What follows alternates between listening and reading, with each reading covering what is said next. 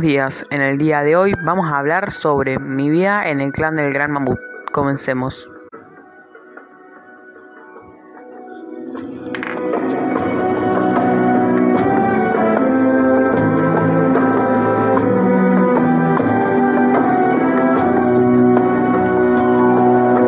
Me acuerdo cuando vivía en el clan del Gran Mamut y pienso, ¿cómo es que las cosas cambiaron tanto? Para cazar animales usaba lanzas es un arma que está compuesta por madera o metal. Para conseguir recursos usaba un bifaz, que es una herramienta de piedra tallada por las dos caras, característica del paleolítico inferior y medio. Para refugiarme tenía chozas, cabañas o casas rústicas, construidas con madera, caña o paja.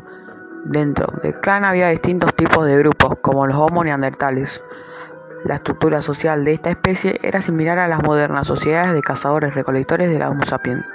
La pintura rupestre en las cuevas y la casa es lo que más me gustaba. También recuerdo unas estatuas muy importantes, la Venus paleóticas.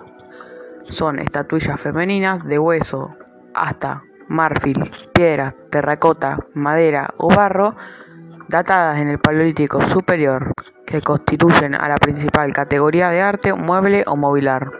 Estas esculturas tienen tamaños modestos hasta diminutos, oscilando entre los 4 y los 25 centímetros.